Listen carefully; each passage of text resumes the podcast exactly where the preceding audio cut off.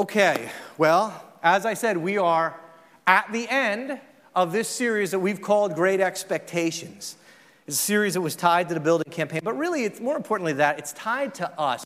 It's tied to us being the church. Something I have given my uh, life up for, something I have given my career away for. Um, I've given it to the church. And I am asking you to think about giving yours to it. Now, that might not sound that enticing. You might say, How could I give my life to the church? That doesn't sound very fun or very fulfilling. But my premise and underlying presence here is we don't understand the church. Because if you understood the opportunity that is available to you to be part of what God is doing, it, it, it, would, be, it would take your breath away. So we've been looking at what the church was meant to be. And most of it's outlined in the book of Acts. Acts was written by a guy named Luke. Luke was a physician by trade. He was a very smart guy, and the way God used him in the scriptures was to write very detailed accounts, almost historical documents of what was going on. So you, might be familiar with the Gospels of Matthew and Mark and Luke and John, and so Luke wrote the book Luke. This same Luke, this same doctor, wrote this, this book called Acts. But he wasn't writing a book, he was writing a letter to a guy named Theophilus that he was trying to convince of the historical accuracy of Jesus and his early church. And so that's what we've been looking at is Luke's firsthand investigative letter to Theophilus about this church. And if this letter that Luke wrote proves anything about the early church, it's this Jesus was 100% right when he said, I am going to build my church on the testimony of Peter, and the gates of hell will not prevail against it. If you remember, what was, what was T- Peter's testimony? Peter's testimony was in response to a question Jesus asked. He said to him, Who do you say I am? And Peter's answer was essentially, You know what? Some people say you're a prophet. Some people say you're a wise teacher. Some people say you're Elijah, come back. You know who I think you are? I'm paraphrasing. I think you're exactly who you said you are. I think you're, I think you're the Son of God. I think you're the Messiah. And Jesus says to Peter, It's just on that kind of witness, Peter, that I'm going to build this church. The word he used there is ecclesia, gathering. I'm going to build a gathering of people on that kind of testimony, and the gates of hell will not be able to prevail against that gathering. And so, for the last couple of weeks, we've been looking at the components of that ecclesia, of that gathering. What made it so powerful? And my plea to you is, is this please understand that what Jesus is up to today is so big and huge, and you're invited into it. it. What Jesus is doing today is the same thing he's been doing for 2,000 years. Jesus is not reclining on a bed of uh, clouds in the heavens, eating grapes, listening to you know, uh, hymns and, and, and, and harp music. Jesus is doing the exact same thing today that he's been doing for 2,000 years. He is building his church. He's not building a denomination. He's not building a liturgy. He's not putting together church services. He's not building buildings. Jesus is building a gathering of people who are completely sold out to this, to who he is, empowered supernaturally by the Spirit of God, and sent out to make him known.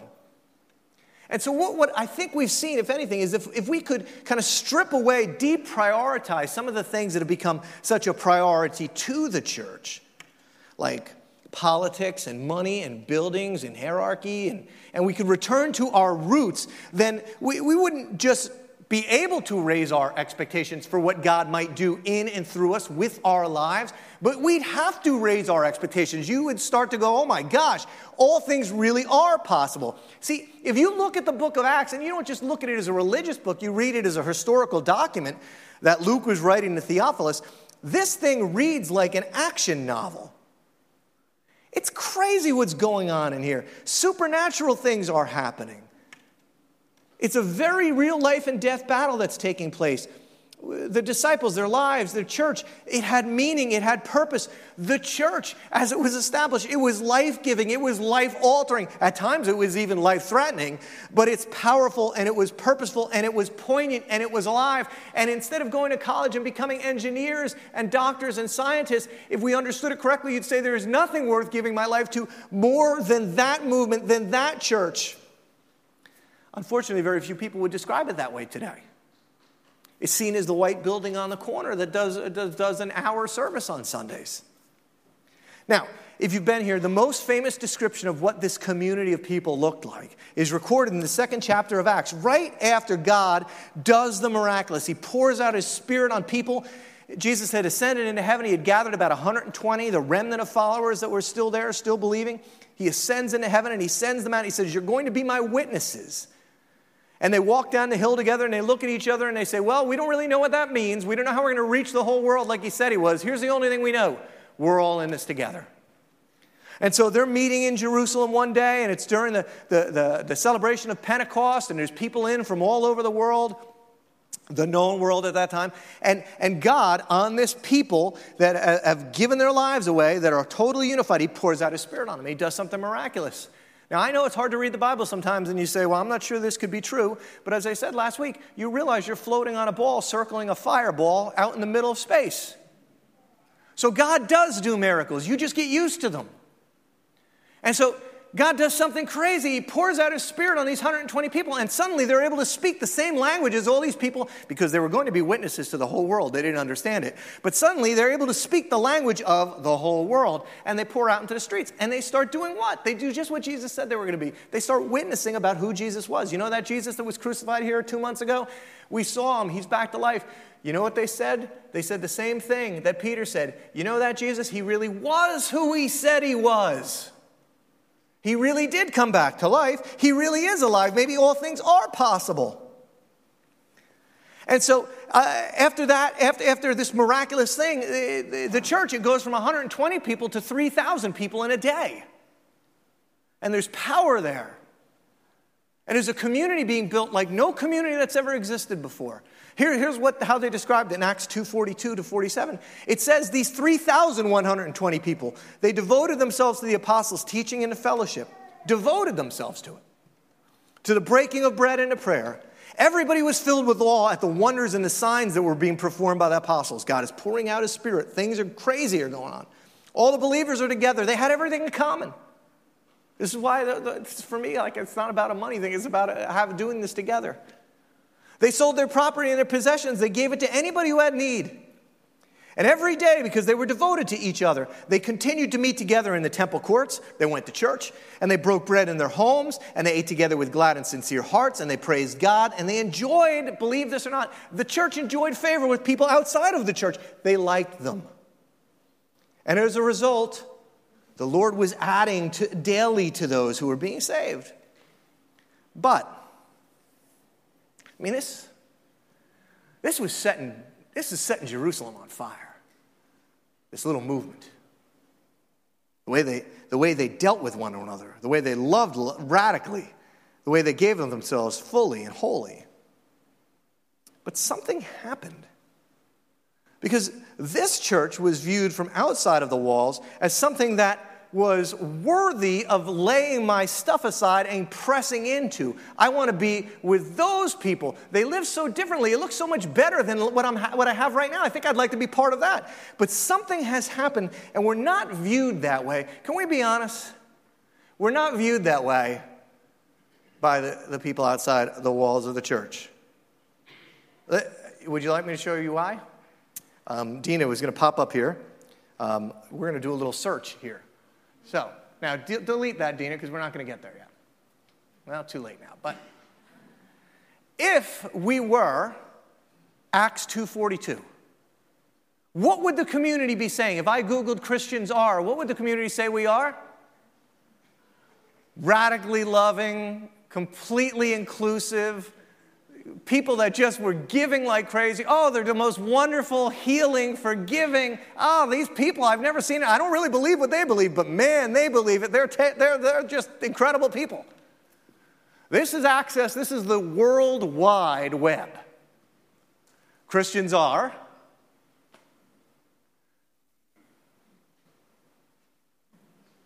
Hypocrites, stupid, evil, idiots, you know, if you were in the day, you might think to yourself, you know, I wonder why these Christians are so radically giving, so radically inclusive, so radically dedicated to their purpose, so incredible forgiving and loving. So, you know, maybe in the day you'd Google, why are Christians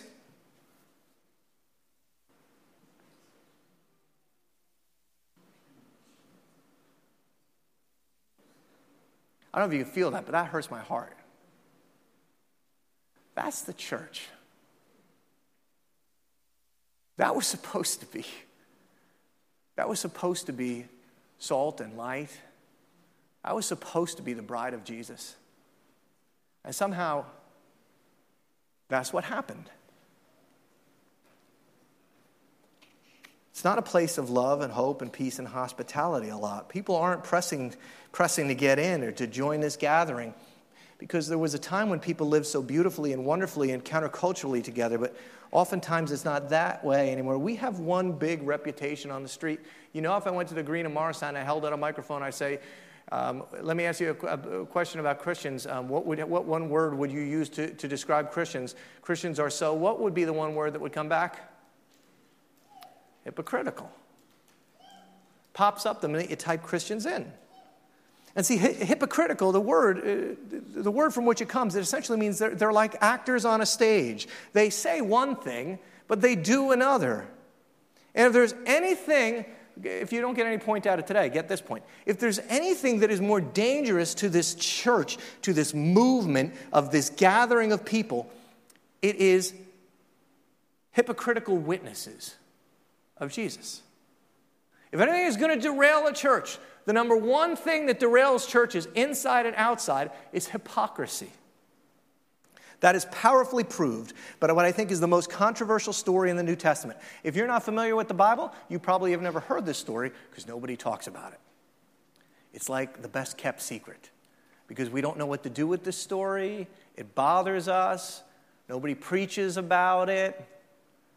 But I got to share it with you. We've been talking about the way this church was. It was so incredible. It was so selfless and giving. And so I just read you Acts 2:42. Well, well, God keeps adding to their number. In another day, it says that 5,000 people are now in the church. And it, they actually said it was just men, so there's probably 10 to 15,000 people. And now it's gaining momentum. People are starting to really press into it, right? And so here's what did they do? Well, when they were 120, they were all in it together. And when they were 3,000, they were all in it together. And, and when it became 10 to 15,000, here, Acts 4, verses 32 to 37. Same thing, the same spirit of generosity. All the believers were one in heart and mind. Nobody claimed any of their possessions were their own, but they shared everything that they had. And with great power, the apostles continued to testify. See, two things great power, God pours out his spirit and his power on churches like this, and they continue to do what they're supposed to do testify to the resurrection of the Lord Jesus. Tell people that Jesus is who he said he is. And God's grace was so powerfully at work at them, and there was no needy person among them. And from time to time, those who owned land or houses, they sold them, and they bought the money from the sale and they put it at the apostles' feet, and it was distributed to anybody who had need. In fact, Joseph, a Levite from Cyprus, whom the apostle called Barnabas, he sold a field he owned and he bought the money and he put it at the apostles' feet. And see, this is the peak of the early church. 10, 15,000 people all loving on each other radically. Everybody in town going, I'm not sure I buy what they're talking about. I'm not sure I'm buying what they're selling, but there's something about the way those people live together and love one another. What's the first threat to the early church? The very next verse. Now, a man named Ananias, together with his wife Sapphira, also sold a piece of property. And with his wife's full knowledge, he kept back part of the money for himself, but he bought the rest and he put it at the apostles' feet. And then Peter said, It's the first time this is happening. Said, Ananias, so unusual for this community. It's such an outlying thing. Ananias, how is it that Satan has so filled your heart that you lied to the Holy Spirit and you kept for yourself some of the money you, you received for the land? I mean, didn't it belong to you before it was sold? And after it sold, wasn't the money at your disposal? I mean, what made you think of doing such a thing? You haven't just lied to human beings, but to God. And when Ananias heard this, he fell down and he died. And great fear seized all who had heard what, what had happened. And then some young men came forward, wrapped up his body, and they carried him out and buried him.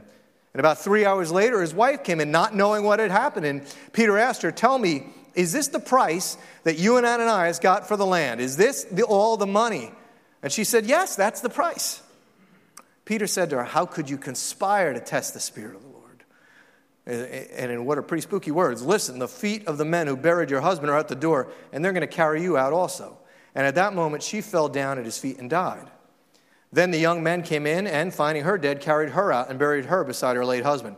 And as you would imagine, great fear seized the whole church and all of those who heard about these events. Now I ask you, is there any greater story to preach when you're trying to convince people to give money to a building campaign than the story of Ananias? Ananias. Be very careful with those pledge cards, men and Mills. Be very, very careful. Amen. Now,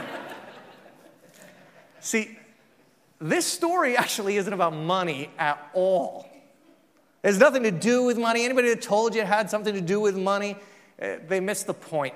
It, it, it, really doesn't have to do with behavior, maybe a little. Uh, yeah, I mean, there's a little bit of a lying issue going on here, but, you know, we all lie. So, you know, God's not striking dead everybody who lies. In fact, it's, listen, you need to understand, it's not about money. This is Jesus who said, it was his words that said, everybody gives what they've decided in their heart to give, not reluctantly, not under compulsion. God loves a cheerful giver. So God is not striking people dead because they're not giving enough money. You know what this story is? At its heart, this is a story about hypocrisy and the very real danger that it is to the church. It's a story of and the warning over what happens inside the church that can ruin and destroy community within it and the witness outside of it. This story doesn't say that Ananias and Sapphira weren't believers. The story doesn't say that Ananias and Sapphira went to hell. I don't think they did. I think they went to heaven to be with Jesus. I don't even see uh, their death as a punishment necessarily for their sins. Now remember, here's why. Remember all the miraculous things that God was doing through the, through the um, apostles and disciples in Jerusalem? He was, he was healing people. Um, uh, the, the people were bringing uh, people from the town in and, and just to get close to Peter. Why? Remember last week we talked about Peter and John went into the temple and they, made a, they healed a crippled guy. Why was God giving all that power to the early church to do all those miraculous things? As a sign about who he was and what his power was.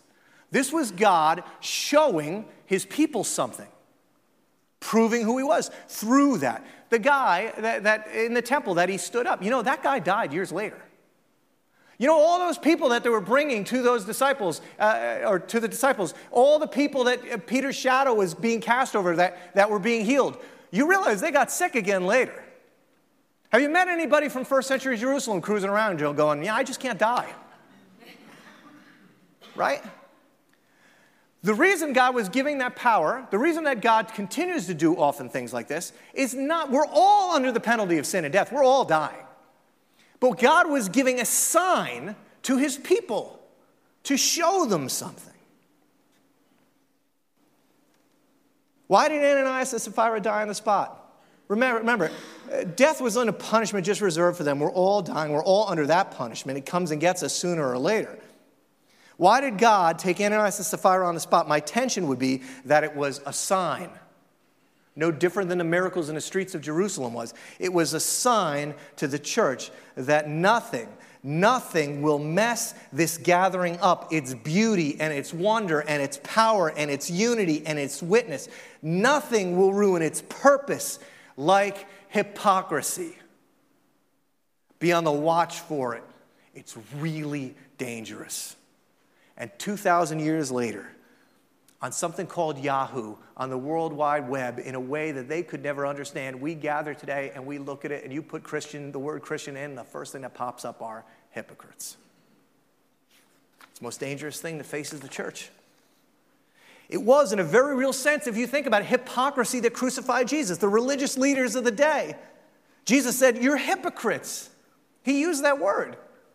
He said, You religious people, you're hypocrites. He said, You behave one way. You, on the outside, he goes, You're like a whitewashed tomb. You look beautiful, but on the inside, there's nothing there but death and rotting bones. It, was Jesus who again said, Woe to you, teachers, you teachers of the law, you Pharisees, you religious people, you hypocrites. He said, You clean the outside of the cup and the dish, but inside you're full of greed and self indulgence. So, if there was anything that Jesus would not want his church to be about, if there was anything he was going to give them a sign about to say, do not do this, be on guard for this, it's hypocrisy. Yet, sadly, disappointingly, almost for me, tear jerkingly, that's what it became about. How does that happen? Here's my quick take on it. You see, when the church is going right, when people are fueled by its potential and its purpose, when their eyes are outward, when, when, when, when their focus is outside of the walls of the church on being what Jesus called the church to be, witnesses to all of Jerusalem, witnesses to Samaria, they didn't even like the Samaritans, eh, witnesses to people around the world, when that's the focus and purpose, and people are all in and they're sharing their stuff and they're united and they're walking together, in those communities, God moves very powerfully. Love flows and people share and prayers are bold and people are drawn in. People start to go, man, I want to be part of that. But there's in every church that's ever existed a very natural progression that starts, it starts with a purpose, but usually and oftentimes very quickly something happens and focus wanes. Instead of being a force that sets captives free from, from behind the gates of hell, the church turns inward on itself and begins to look outside of the walls and in looking outside of the walls, it, it begins to fear what's going on out there and shame those who are outside of the walls. Instead of being a witness, listen to this. Instead of being a witness to the life and death and the resurrection of a God who comes for people, a man known as a friend to prostitutes and tax collectors, a God who went to their home and ate with them, instead of being witnesses of a Savior who, by his very own, own words, came for, for the sick, not the healthy. Instead, what the church does, oftentimes quickly, is to lock those same people out. The people that Jesus ate with and drank with, the church tends to look at them and shame them. And the church somehow, somehow becomes, it thinks its greatest act is moral policeman. Instead of preaching good news about a God who loves and accepts sinners, we begin to preach the same old bad news about people needing to clean themselves up, to come to God. And then you know what happens? We start judging people and judgmentalism creeps in. And you know what happens when judgmentalism creeps in? Then we even we can't keep our own standards that we start putting on other people. And then you know what they do? They look at us and they say, "You know what you guys are? You're a bunch of hypocrites." It happens quickly. And it destroys churches. Now, I showed you this a couple of years ago, but this teaching has been so profound for me. I, it, rolls through my head all the time. I was just sharing it with another teacher recently, and he, he's like, I gotta, I gotta share this with my, my church. Paul, who wrote most of the New Testament, we haven't even gotten to his story in Acts yet, right? He starts a church in Rome. And you know, you know what happens on, with churches, don't you? If they lose their purpose and they lose their mission, they start to turn inward and they start to judge the people outside. They start to condemn the people outside. So Paul writes a letter to this church in Rome, and he almost, I, I almost feel as if Paul's writing this and baiting and switching them. He's getting them fired up. He's telling them, in a sense, I'm with you on this. Watch. He says in, in the first chapter of Romans, he goes, Furthermore, he says, just as they didn't think it was worthwhile to retain the knowledge of God, so God gave them over to a depraved mind so that they do, they do what ought not to be done. They've become filled with every kind of wickedness and evil and greed and depravity. They're full of envy and murder and strife and deceit and malice. They are gossip. Oh man, those people out there are bad. They're gossips. They're, do you know what they do out there? They're gossips and slanderers. They're God haters. They're insolent. They're arrogant. They're boastful. They invent ways of doing evil. That's how bad they are. They disobey their parents. That somehow doesn't seem that bad compared to the rest of them. They have no understanding, they have no fidelity, they have no love, they have no mercy. Although they know God's righteous decree that those who do such things deserve death, they not only continue to do those very things, but they also approve of those who practice them. Oh, they're bad. Now, does that sound at all like the early church? That doesn't sound like the kind of people that others would be pressing to get in with. And so, Paul, in his brilliance, he just immediately flips and so here he comes without skipping a beat, next verse. You, therefore, notice the they becomes you. You, therefore, have no excuse. You who pass judgment on someone else, for whatever point you judge another, you're condemning yourself. Because you who pass judgment on them do all those same bad things. And we know that God's judgment against those who do such things, his judgment is based on truth. So when you, a mere human being, pass judgment on them, and yet you do the same things, do you think you're going to escape God's judgment? Or do you show contempt? Here's the early church. Do you show contempt for the riches of his kindness and his forbearance and his patience? The message of the early church was about God's kindness and his, message, and his patience and his forbearance. I'm not, I'm not making light of sin here. Please don't hear that. Jesus died for sin because we're all broken. But we're broken in here and we're broken out there together. And this is how Paul concludes this. Because this is that Romans 1, that, that's oftentimes that when people want to make the church the moral police, they say, well, take out Romans. Look here what it says in Romans. They're, they're this, they're that, they're this, they're that, they're this. And so we need to tell them that they're all going to hell. We need to threaten them. We need to make sure they're scared of God. And Paul says this in, in Romans 2 4b Don't you realize that it's God's kindness, not his anger, not his punishment, not his judgment. It is his kindness expressed by his people that is intended to lead you to repentance. You're agents of that kindness. And so Ananias and Sapphira, in a sign for the ages about the danger of hypocrisy, after their death, you'd have to imagine everybody is scared, you know how.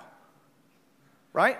Imagine if I, when Joan, imagine if when Joan put that, that pledge card in there five minutes ago, she had dropped dead on the spot. First thing we know is I would have said, I told you to put more money in that thing, Joan. But the rest of us would go, uh, uh, uh, I'm now I'm scared. Now imagine if you were on the street, you weren't even part of this. You'd start to go, I'm not even sure, I don't know what's going on in there. But that's scary. Now here's what happens.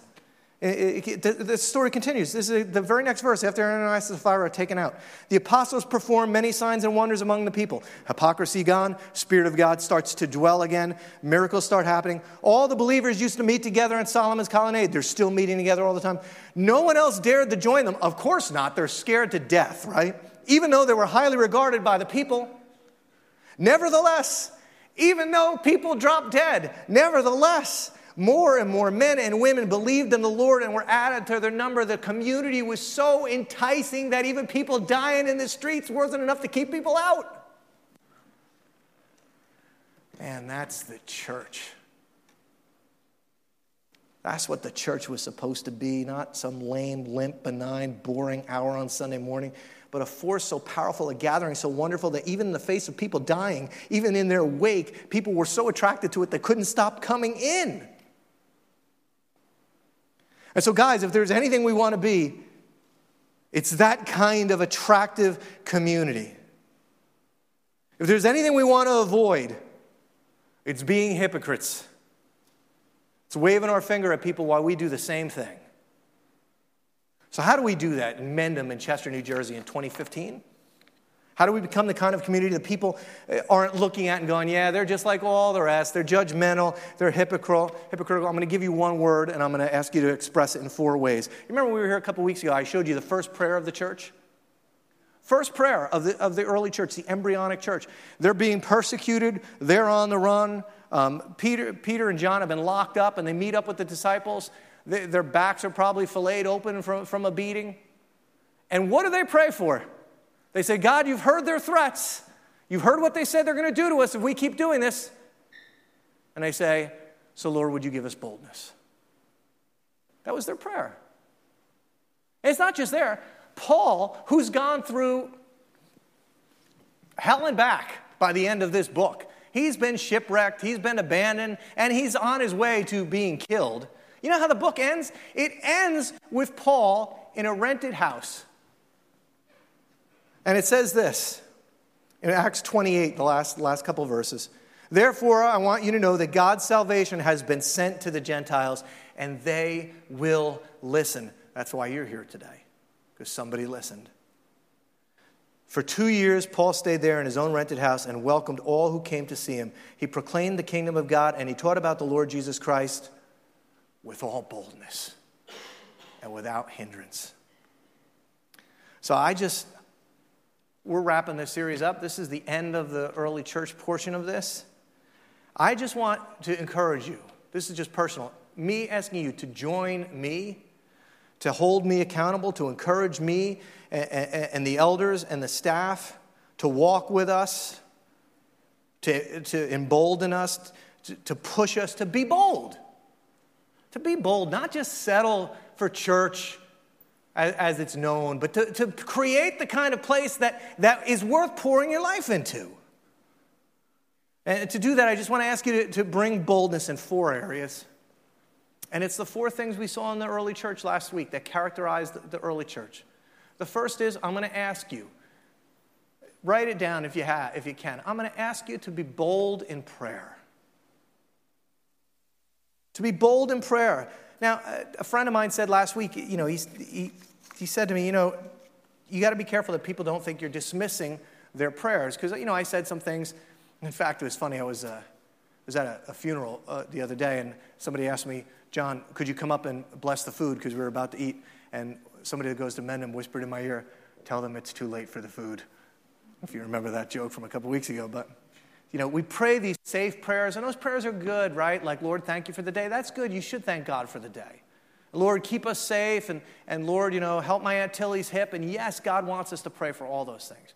But God is offering you the ability to pray for something that is so radical and beyond what you could possibly understand. When's the last time you prayed big, bold, scary prayers? You ever find that sometimes we need to like hedge our bets on God? Like, oh God, if it be your will. Why do you say that? Well, in case it doesn't happen, I want to make sure I'm not disappointed or I don't disappoint you. You know, God really doesn't need you to hedge, you know, protect him. He's perfectly capable of protecting himself. And of course, we want it to be God's will. But I'm asking you to start to pray boldly. Two weeks ago, we, we, we, prayed that prayer. We all stood and prayed that prayer. And the next week, a woman that goes to our church came in and she goes, John, I prayed that prayer. I got up, I walked out of the church. I went to one of my kids' events. The first person I walk into walks up to me and starts telling me all this stuff that's going on in her life. And I immediately heard in my, in my head, oh no, like, talk to her about God. Be bold. And she was. Said, I told her all about our church, invited her into the community. I think she's going to come next week. So you might be here today. Be bold about your prayers. Become what the church, you, become what you were created for. You realize you weren't created just to, to, to, get a condo in Del Boca Vista Phase 2, right? Like, that's not the end. Be bold about God, what God might use your life for. Be bold in your prayers. The second thing I'm going to ask you to be bold about be bold in the way you care for one another. Now, what do I mean, what do I mean by care? Be bold in prayer, be bold in care. First thing is, I mean, we care for one another, we take care of each other, we bear one another burdens. We're pretty good at this in our church. I mean, if somebody needs a ride, you give them a ride. If somebody needs a meal, we bring a meal. If somebody's sick, we pay a visit. In our church, it's usually done through our small groups. You know, groups take care of one another. That's the best way we can show each other how we love each other. We're pretty good at this, we're not perfect. But can I give you the second part of care? Here's, here's, here's the second part that's even more important it's the loving and forgiving of one another.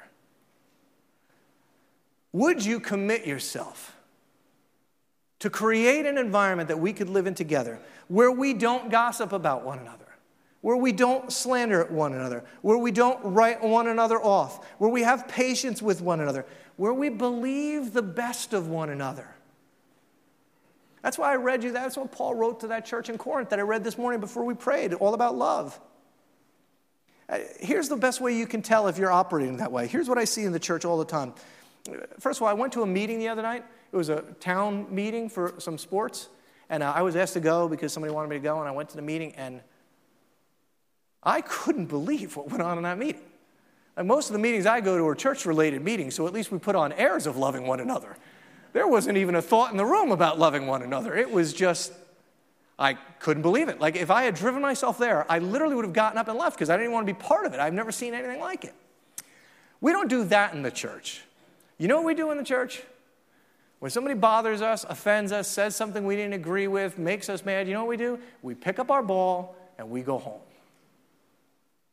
We change small groups, we change uh, we change uh, Sunday school classes, we change churches. I don't like what happened there. I don't like what he said. I don't like how she treated me. Did you see the way he looked at me from across the room? And see, that's the kind of, that's not, that's not the church. See, that's out there. That's no different. There's nothing attractive about that. Nobody's pressing to get into that. If I want that, I'll go back to that sports meeting. So please, every time you think about checking out, ask yourself, am I picking up my ball and going home? Third thing, I'm going to, be I'm going to ask you to be bold in your sharing, bold in your witnessing, right? Be bold in giving yourself to inviting people into this kind of community when it's functioning right. There's people that you've thought about inviting to this. You have neighbors and friends. Keep inviting them. Pray bold prayers for them. Keep asking. We had one of the meetings two, two weeks ago. We had that meeting, and people were asking about the 92,962. And one woman said to me, How are you going to reach 92,962 people that live within one town of our church that, that, that don't know God? And I said, I said, Well, we're going to try to do lots of things, but I'm going to tell you the number one thing we're going to do is you got to invite your friend. You have to invite your friend. The number one evangelistic tool we have is you. Be bold in your inviting. Don't stop inviting people into the community. Believe in the power of the church and the glory of the bride. Now, we're going to try to do things here to help you out. We had a children's outreach the other night, right? We showed a movie in here, and 50, 60 kids showed up, and a lot of you bought neighbors' kids. That's awesome. Steve Fisher, you know what he does for his youth group? Every first Sunday night, he fills the room with tables, and they have what they call First Sunday, and kids are told to bring their friends and they share a meal together and they do some fun stuff. And Steve keeps it kind of light purposely that night so that the kids will, won't, be, it won't feel too awkward inviting their friends to it purposefully trying to do that. We're going to keep trying to do it at the, at the bigger church level. This is why we run trips to Guatemala, because your friend might, you might say, well, I don't know if he's going to come to church. Well, maybe he'll go serve the poor in Guatemala. Maybe he'll go serve the poor in Pine Ridge. Maybe he'll come serve the poor at Grace House Guests. Keep inviting. Be bold in your inviting. Believe in the purpose and the cause. This isn't about going to church for an hour. We're going to keep trying to do the things we're doing. We're going to keep trying to do crazy things like having Jim Breuer on Christmas Eve. 1,100 people came to that. There's still people here. Just talking to somebody after the service said, I bought two people that I'm still talking to I'm still wooing them towards God. Be bold in your witness. That's part of the sharing concept. Be bold in your volunteering here. Listen, I know you're busy. I'm really busy too. We're all busy. I, I know that. We're busy. But when you pulled in this morning, you walked through that door, you know who greeted you? A very busy person. You know who made you coffee this morning? A very busy person. I'll give my wife props. My wife has four kids. She goes to school part time. She has a full time job, and she's running the coffee ministry. She's very busy. You know who's teaching your children about Jesus upstairs right now? Very busy people. You know who's, who, who, who's running the sound in the back and the lights? Very busy people.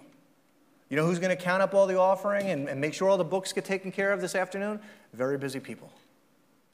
Be bold in joining in, all in it together, sharing everything in common. And the last is, we've talked about it a lot, and, and you're not going to hear me talk about this again for a while, but be bold in giving.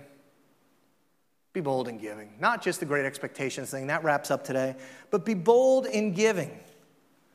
You know, the church used to be really good about teaching people that, that they should give a regular percentage of their income to the church. And a lot of times we step away from that because we're, we're afraid of offending people. But if you're not giving a regular percentage of your income to the church, you should really start. Scripture is fairly clear about that. And see, why? Because this fends off hypocrisy. Because we're, what's the Bible talk about uh, with treasures and hearts? You see, you can't be outside on the street telling everybody how much you love God and the thing, you know, having no impact on your checkbook. So you really should, if you're not in a habit of regularly giving a percentage of your income to the church, I'd encourage you to do that.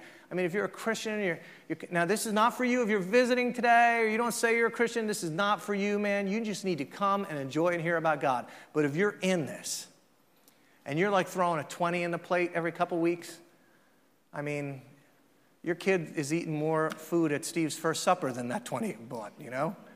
Like, be bold in your giving to it. And lastly, be bold in being there. Commit to the meeting. Don't give up on the meeting. I know you're tired on Sunday morning. I know you could, you could eat bagels and read the New York Times. I know Meet the Press is on. I get it. But it matters that we're here together, that we encourage one another.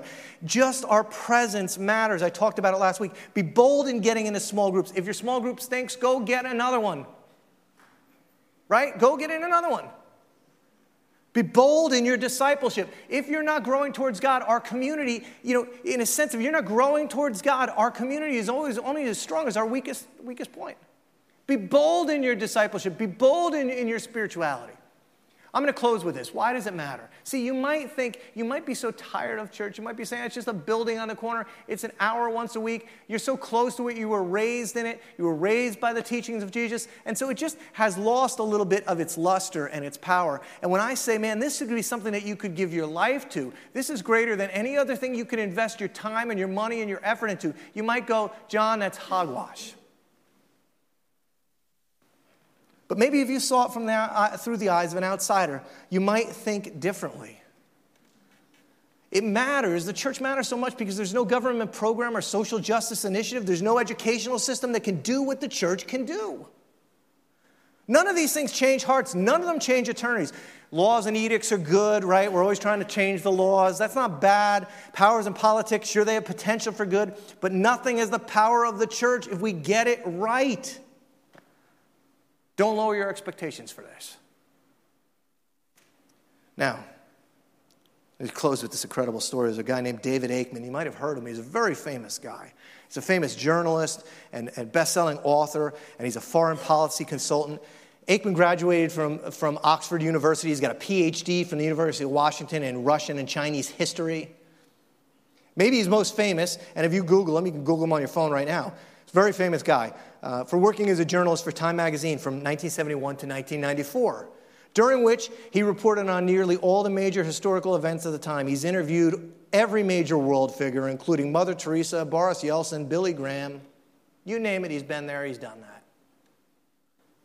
And for many of his years at Time, Aikman was the bureau chief in Beijing, China, for Time magazine. And as a result, as a result of being that bureau chief, he had access to all kinds of Chinese and Communist Party officials in his book called What's Good About God, Philip Yancey quotes this very famous journalist on what he found in communist China in his years there relative to the church that you and I often don't think really has any power.